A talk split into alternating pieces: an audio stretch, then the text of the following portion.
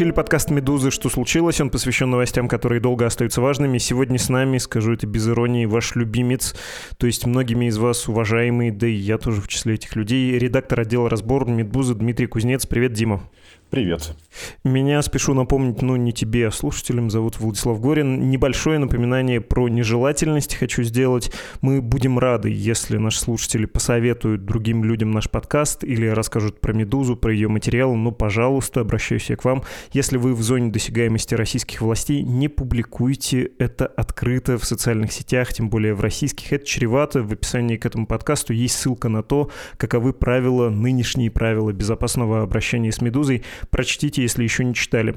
А мы с тобой, Дима, о теме. Ее хорошо описывает заголовок, собственно, «Медузы». Он со ссылкой на источники газеты Financial Times и звучит так. «Россия может начать крупномасштабное наступление в Украине в течение 10 дней». А, Дим, ты не первый раз в этом подкасте, и уже подозреваю, догадываешься, что к теме мы придем, но не сразу, и что сперва должен прозвучать дежурный почти, но не по сущности, а вот просто по своей роли, да, по тому, как он часто повторяется, вопрос, что там сейчас на фронтах. Две недели назад ты говорил про кровавое наступление российских сил и отход ВСУ под натиском армии РФ и, собственно, про российских сил на другую линию обороны. И давай я произнесу, да, с точностью ритуала сам вопрос. Что происходит в районе Бахмута и южнее в районе Угледара? Оба города, если после штурма можно говорить о существовании этих городов, в Донецкой области находятся. Ну, давай начнем с Бахмута. Там ситуация для ВСУ продолжает ухудшаться. Город э, фактически обойден с севера, и идут бои на северных его окраинах. Там проходят две дороги на Северск и на Славянск. Обе дороги, насколько я понимаю, сейчас ВСУ использовать уже не может. Дело идет к тому, что с э, севера Бахмут будет отсечен от э, остальной территории Украины. Идет наступление с юга, с юго-востока к единственной оставшейся в распоряжении ВСУ дороге, которая идет на город Часов Яр. Там тоже ситуация продолжает ухудшаться для украинской армии. И все дело идет к тому, что Бахмут будет оставлен. Одновременно ЧВК Вагнера, которая фактически соло осуществляет всю эту наступательную операцию, продвигается с юга к городу Северск. Там тоже ситуация для ВСУ, если не критическая, то близкая к таковой. Если ты спрашиваешь про Угледар, там произошла атака которую в основном проводят силы морской пехоты Тихоокеанского флота России, попытались морские пехотинцы прорваться прямо к городу Угледар. Это небольшой город, но он состоит почти полностью из многоэтажек. Там есть только один дачный район. Вот в этот дачный район морская пехота зашла. Дальше продвинуться не удалось, потому что эти многоэтажки, которые еще стоят на холме, и там же большая шахта, тоже с высотными сооружениями. Этот район по-прежнему находится под контролем ВСУ, и они его успешно держат, насколько можно судить. Нельзя сказать, что это наступление на Угледар было хоть сколько-нибудь успешным.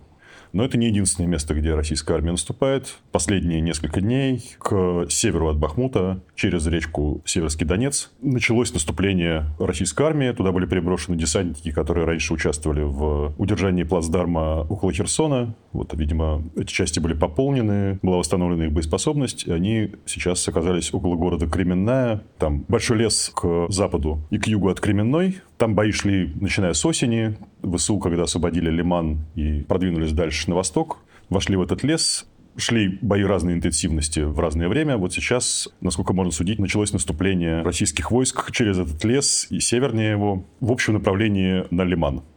Пока сложно судить, насколько наступление успешно или нет, но оно происходит. И, насколько я понял статью Financial Times, речь идет именно о том, что российское наступление начнется в этом районе, в районе Кременной. Ну, сказать, что, вероятно, это наступление уже началось. Нельзя ожидать, что российская армия научилась неожиданно прорывать насыщенную оборону противника и действовать в глубине этой обороны. Мы этого очень давно не видели.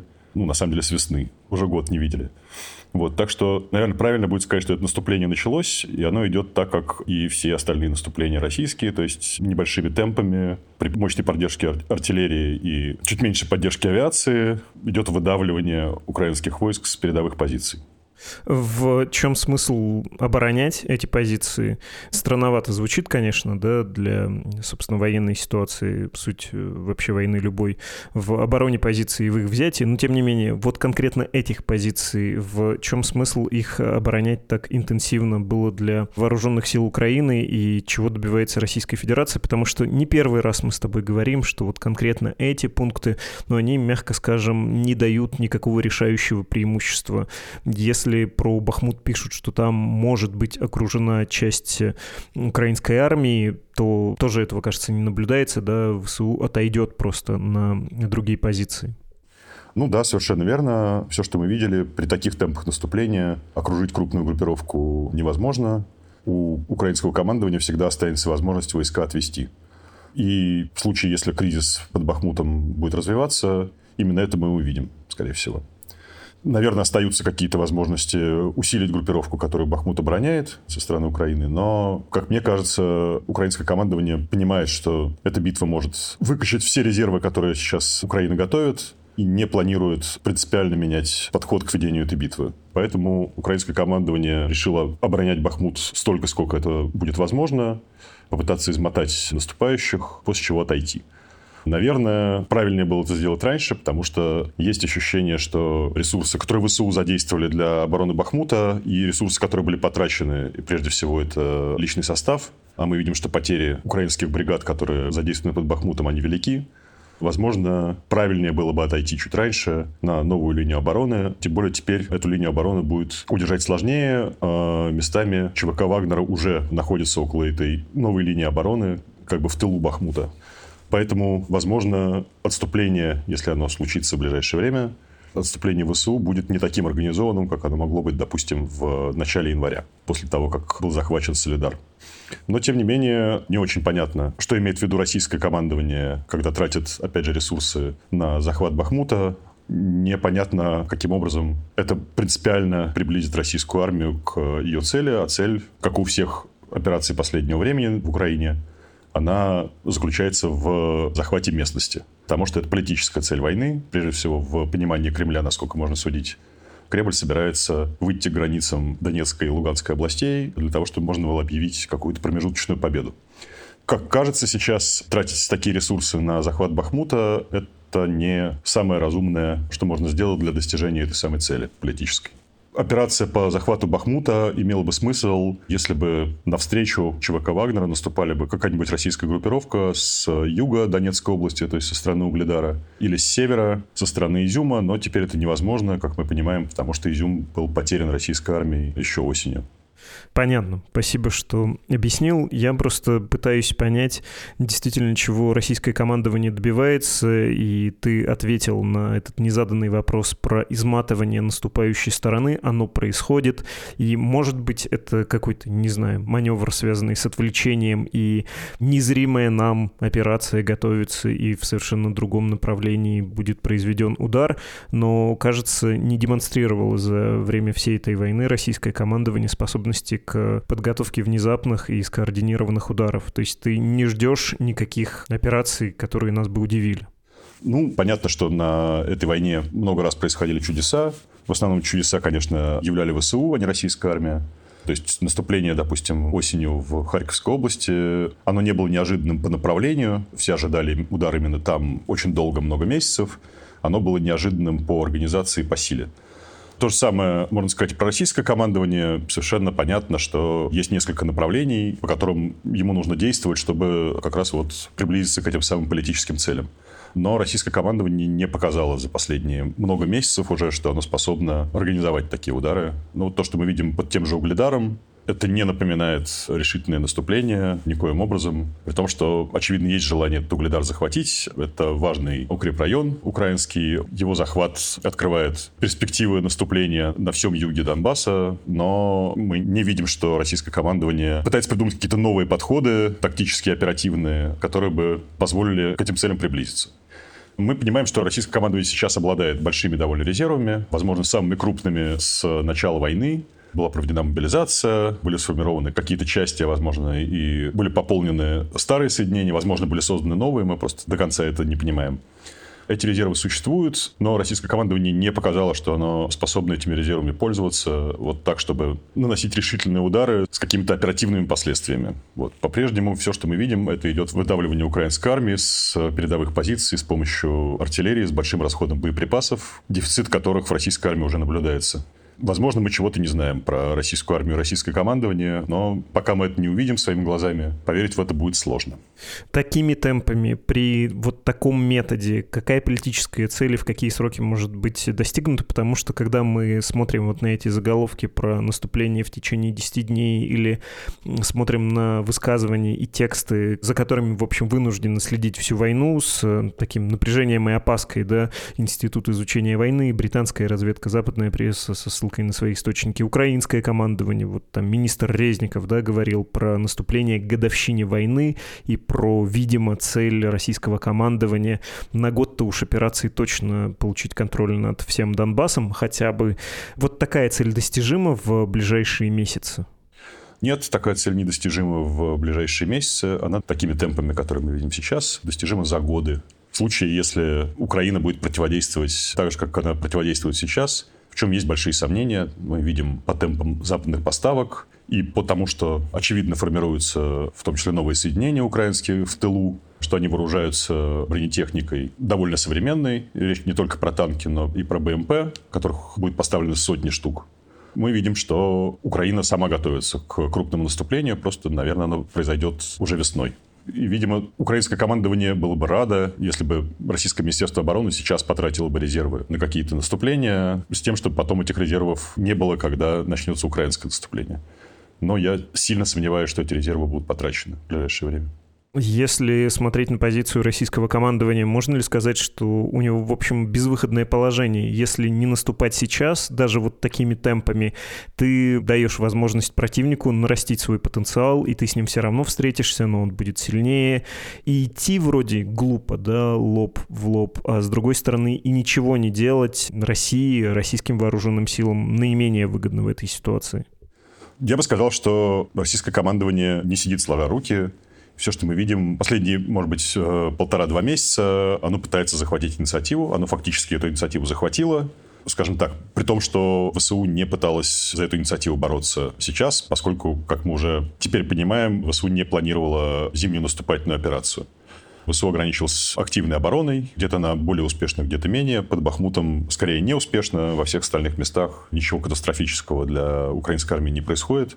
Но при этом нельзя сказать, что российское командование не пытается эту инициативу реализовать. Другое дело, что, как я уже сказал, потратить резервы слишком рискованно. Нет никакой гарантии, что наступление другого масштаба, не такого, как происходит сейчас, что такое наступление приведет к успеху. Если потратить эти резервы, которые были накоплены за счет мобилизации, за счет напряжения промышленности, которая продолжает выпускать военную технику и боеприпасы, если эти ресурсы потратить, к весне можно оказаться в той самой ситуации, в которой российская армия уже была осенью, то есть когда критически не хватало войск и запасов для того, чтобы отразить украинское наступление. То есть такая дилемма, она существует. При этом нельзя сказать, что российское командование должно спешить и что оно спешит. Насколько можно судить, принято решение сейчас пользоваться инициативой, которая есть, для достижения каких-то тактических целей, для улучшения позиций и для организации, в том числе обороны. Мы по-прежнему видим по спутниковым снимкам, что те самые окопы, которые начали рыть э, осенью, их система увеличивается на всех направлениях, создаются большие укрепрайоны, и, вероятно, российское командование понимает, что весной придется обороняться и готовится к этому. То есть все, что мы видим, это подготовка к затяжной войне с пониманием того, что одним ударом, по крайней мере для российской страны, одним ударом решить все проблемы не удастся. Про затяжную войну очень хочется тебя спросить, но я рискнул бы вперед пропустить другой сюжет про министра, которого мы уже сегодня упоминали, украинского министра обороны. Давай немножко про него поговорим, поскольку, вероятно, может состояться его отставка, я не назвал имя, Алексей Резников, и ради повышения эмоционального полемического градуса могу привести тебе слова небольшого, не самого, может быть, высокопоставленного украинского политика, главы прифронтового города Днепр. Он написал написал о кадровой политике. А давайте уволим эффективного министра обороны, потому что вокруг него скандалы, интриги, расследования. Имеются в виду разнообразные коррупционные скандалы. Правда, ничем, кроме хайпа в соцсетях и пустых пресс-релизов, правоохранителей не подтвержденные скандалы. Давайте. А кого вместо него назначим? А давайте назначим вместо него не менее эффективного начальника разведки. А давайте. Опача. Сделали рокировку, по итогу оба направления провалились, одного отправили неизвестно куда, другой сидит и несколько месяцев разбирается в новых делах, а на его месте сидит no name и не может собрать ситуацию в кучу. Например, когда я стал городским головой, то не мог пару месяцев понять разницу между субвенцией и дотацией. Конец цитаты. Что ты думаешь вот о такой точке зрения, о том, что не стоит менять коней на переправе, не стоит менять военного министра в период войны и про отставку рокировку, о том, как министр Резников вообще действовал на своем посту в 2022 начале 2023 года? Ну, во-первых, глава города Днепра довольно своеобразный политик, это хорошо известно, с э, своеобразными суждениями. Мне логика, тем не менее, этой перестановки не вполне ясна. Официально это самая логика. Называется такая, что во время войны должности в военных э, структурах должны занимать военные, а не политики. Думаю, что это отговорка. Плохо понимаю украинскую политику, поэтому не могу сказать, чем это реально вызвано. Касательно деятельности Резникова на своем посту, то, за что он отвечает, как политик, за связь армии с обществом, по-моему, в целом, опять же, я не беру всякие коррупционные вопросы, плохо в этом понимаю, сколько в этом политической борьбы, а сколько реально борьбы с коррупцией. В целом, человек на своей должности выступил хорошо. Мы это видим по результатам. Очень сложно обычно судить о результатах деятельности министра обороны в мирное время. Вот в военное время судить можно. Все представления о том, как будет выглядеть украинская армия в войне, не оправдались со знаком плюс для украинской армии прежде всего в организационных вопросах. В 2021 году много говорили о том, что военное строительство, которым занимается Министерство обороны, если не провалено, то сильно отстает от политической ситуации. То есть российские войска уже начали прибывать к украинской границе. А в этот момент ни территориальная оборона, ни бригады, в которые должны были вливаться мобилизованные, как казалось, не функционируют нормально. Но мы увидели уже в начале войны, что все эти организационные мероприятия были проведены намного лучше, чем мы себе это представляли. И именно поэтому мы с тобой все еще обсуждаем эти вопросы. Украинская армия не проиграла в первые месяцы, смогла организовать сопротивление, смогла дождаться западной помощи. Ну и, собственно говоря, насколько можно судить, Резников принимал активное участие в обсуждении этой самой помощи и в организации. То есть это не самый простой процесс. Получить сотни единиц артиллерии самой разной из э, самых разных стран обучить артиллеристов э, ею пользоваться, организовать, пусть и не на территории Украины, какие-то базы снабжения, ремонтные базы и так далее, это не самая простая задача. Ну, насколько можно судить по должности и по функционалу, Резников э, всем этим занимался. Опять же, как я уже сказал, я выношу за скобки все вопросы коррупции, политического противостояния и все остальное, поскольку не интересуюсь этим предметно, украинской политикой. Хорошо, если говорить про затяжную войну, то нужно обсудить также поставки оружия. Ты говорил про новые образцы, про то, что это повлияет на новое наступление украинской армии, что, собственно, для этого и нужны. Еще говорили западные политики про то, что нужно поспешить с поставками, потому что вот Россия же готовится к наступлению Украины, должно быть что что-то, чем она могла бы воевать. Но странный сюжет, который был в течение последних двух недель или там месяца с танками, когда все пообещали дать, а дает только Германия, которая, ну вот в таком информационном поле, если смотреть о том, чего говорили в Рамштайне, выглядела едва ли не скептиком. Но де-факто Германия будет поставлять оружие, а все остальные страны, там США пообещали Абрамсы, но это еще когда будет, Испания какая-нибудь сказала, да-да, мы дадим дадим. Правда, они не на ходу, надо их отремонтировать, еще привезти. Ну, то есть эм, это звучит как будто много обещаний, но не очень много поставок. А фактически потенциал поставок оружия какой и что там выходит интересного с другими видами вооружений, потому что, опять же, политические заявления самые разные. Сейчас говорят и про самолеты, и про систему ПРО, скажем, есть э, на словах э, даже израильское обещание про знаменитый купол. Любопытно, чего в действительности. Ну, насколько можно судить, танки так или иначе будут поставлены. Вопрос только количества. Он же самый важный на самом деле. Ну и время, время все-таки. Ну, важно время и важно количество. Сама идея этих поставок и чем они отличаются от предыдущих – Была большая дискуссия на Западе в начале зимы о том, что невозможно снабжать украинскую армию боеприпасами для артиллерии в тех количествах, которые украинская армия эти боеприпасы тратит. Поэтому нужно что-то менять в украинском подходе к ведению боевых действий. То есть украинская армия не должна быть маленькой копией российской, она просто проигрывает на этом поле, просто потому что российская армия по-прежнему имеет больше орудий артиллерийских и больше боеприпасов и что основой, как обсуждалось это дело в США, основой ведения боевых действий украинской армии должен быть маневр, и все эти поставки этой самой цели и подчинены.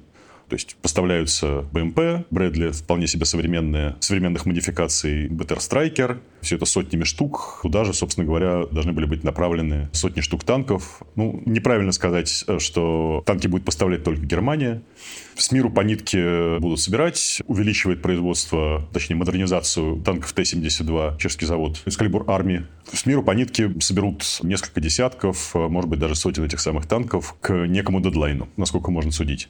Другой вопрос, сможет ли украинская армия воспользоваться этими поставками, сможет ли она проводить маневренные операции, учитывая, что если американцы это называют, украинская армия должна воевать как американская, вот американская армия, она полагается на преимущество в авиации, и все общевойсковые операции, которые американская армия ведет, прежде всего основаны на господстве в воздухе. Сложно ожидать, что Украина такое господство сможет получить, даже при поставках э, самолетов, которые, наверное, тоже неизбежно. По мере затягивания войны, наверное, мы рано или поздно увидим и самолеты западного производства на территории Украины.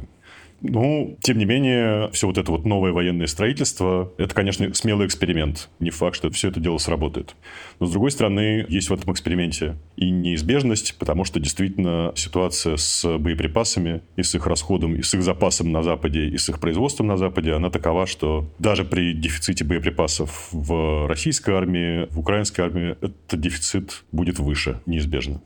Я понимаю, о чем ты говоришь, но рискну задать э, очень общий вопрос про то, как будет развиваться эта война. Ты в этом подкасте, в частности, тоже говорил про теорию игр, про то, как войны начинаются и заканчиваются. Вот примерно в этом же духе, глядя на все вот эти новости про поставки, а еще на многие другие, все-таки особые впечатления складываются, когда читаешь эм, рассказ там израильского премьера, как он к Путину съездил, да, в том году в начале войны, и как предлагал предлагал договариваться, кто не хотел этого, кто, наоборот, выступал за то, чтобы мир э, был заключен на невыгодных для Киева, для Зеленского, для Украины условиях. Читаешь утечки про отдать 20% украинской территории Путину, если это правда, да, конечно, в американской прессе, и тоже думаешь, ну, такое очень специфическое впечатление от западных партнеров Украины складывается, и я вот пытаюсь э, как-то, что ли, уловить э, происходящее и понять, какая тенденция на Западе побеждает, связанная с тем, что войну нужно вести и довести до победы Украину, помочь ей это сделать, или нужно замораживать конфликт, например, в 2023 году, потому что долгое военное противостояние выгодно скорее России, ты только что об этом сказал, ну, извини, если немного передергиваю, а долгая холодная война, очевидно, будет выиграна Западом, причем бескровно, с меньшими политическими и прочими прочими издержками. У тебя какое скорее складывается впечатление о тактике поведения, о господствующих методах э, среди западных партнеров? Потому что я не спрашиваю про Россию, она, очевидно, не готова к компромиссам. Очевидно, Киев не готов ни к каким компромиссам, но вот этот вентиль, он находится в руках западных стран. Они поставляют оружие, от них сейчас, видимо, зависит температура горения в этом пекле. Ну, с одной стороны, ты прав. Вентиль, конечно, находится, если говорить про возможности украинской армии, вентиль находится, да, не в руках киевских политиков, он находится на Западе. Но надо понимать, что западные политики тоже поставили себя в ситуацию, когда они не полностью контролируют этот вентиль. И общественное мнение в западных странах тоже не полностью контролирует этот вентиль. Они поставили себя сознательно в зависимость от того, что понимает под победой в войне и поражением в войне Киев для Украины, начиная, по крайней мере, с конца марта, а уж точно с лета, победа в войне может быть только одна. Это, скажем так, в вариациях на тему возвращения суверенитета над территориями. В минуты, скажем так, эйфории от побед однозначно это возвращение суверенитета над всей территорией Украины в границах на 2014 год. А в более тяжелых ситуациях, наверное, Западом обсуждается вариант возвращения к линии антебеллум, то есть до войны. то есть до этого самого вторжения, с какими-то возможными переговорами о возвращении суверенитета мирным путем, то ли над всей территорией Украины, то ли только над э, Донбассом. В этой вилке находится представление о том, какой может быть справедливый исход войны. Причем как бы это мнение солидарное, оно и в Киеве, и на Западе примерно одинаковое. Понятно, что, наверное, многие западные политики хотели бы закончить эту войну поскорее, поэтому для них справедливое окончание войны – это линия на февраль 2022 года, скорее. А для Киева, как я уже сказал, это поставление полного суверенитета над всей территорией Украины. Что касается Кремля, то эта вилка находится в другом месте, скажем так, территориально. Минимальный, видимо, набор, который готов принять сейчас Кремль в нынешней военной ситуации, военно-политической и экономической, это выход на границы Донецкой и Луганской областей с некоторым, как кажется Кремлю, компромиссом, в смысле территории Херсонской области и Запорожской, которые формально были аннексированы и присоединены к России. Непонятно в каких границах. Ну, то есть вроде бы в границах административных, но нет никакого указания на то, что Кремль обязательно будет вести войну, пока не выйдет, опять же, на административные границы этих аннексированных территорий. Вот. Про Донбасс это все заявляется открыто, что это главная цель, что Донецкая и Луганская области должны быть полностью присоединены к России. Это вот какая-то минимальная граница, на которую Кремль мог бы согласиться для того, чтобы объявить свою победу. Как мы понимаем, между этими двумя позициями пропасть. И до изменения военно-политической обстановки эта пропасть будет сохраняться. То есть пока обе стороны или одна из сторон не сочтет, что продолжение войны не стоит тех приобретений, которые она требует сейчас. Мне кажется, что скорее позиция Кремля гибче. В принципе, он может объявить победой все, что угодно, даже полное поражение, если уж припрет. И ход войны показывает, что скорее уступить придется Кремлю, нежели Украине и Западу. Ну и чтобы уже закрыть вопрос о том, кому выгоднее затяжная война, у Запада ресурсов значительно больше, чем у России. Россия поставлена санкциями, которые, как считается, не работают, на самом деле поставлены в ситуацию, когда производство военной техники затруднено, оно не невозможно. То есть Китай продолжает через подставные фирмы, как э, пишет западная пресса, продолжает Россию снабжать какими-то самыми необходимыми электронными компонентами. Но это производство затруднено, Производство довоенное тоже было недостаточным для ведения войны такого типа. Поэтому, как кажется, положение России будет только ухудшаться, при том, что Запад, мягко говоря, не задействовал все свои ресурсы еще для поддержки Украины по политическим причинам или по каким-то иным. Это уже другой вопрос. Отлично. Спасибо тебе за этот разговор, за объяснение. Спасибо. Это был Дмитрий Кузнец, редактор отдела «Разбор Медузы». Кстати, о войне два слова нужно сказать еще будет на прощание. Обязательно послушайте.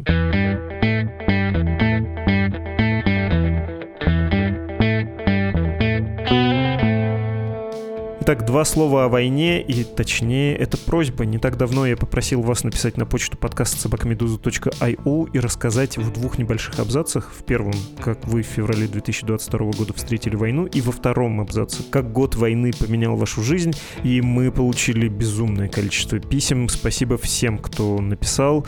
Напоминаю, что это нужно для того, чтобы в годовщину вторжения прочесть ваши истории в нашем подкасте. И давайте до конца этой недели, то есть до какого? До 10 февраля мы еще попринимаем ваше послание только две просьбы. Пожалуйста, подписывайтесь, даже если вымышленным именем на случай, если вы опасаетесь из-за нежелательности медузы за себя. И второе, укажите, готовы ли вы поговорить устно, собственно, для этого подкаста. И тут вы тоже снова должны очень внимательно отнестись к рискам. Все из-за той же нежелательности, официально объявленной в Российской Федерации по отношению к нашему изданию.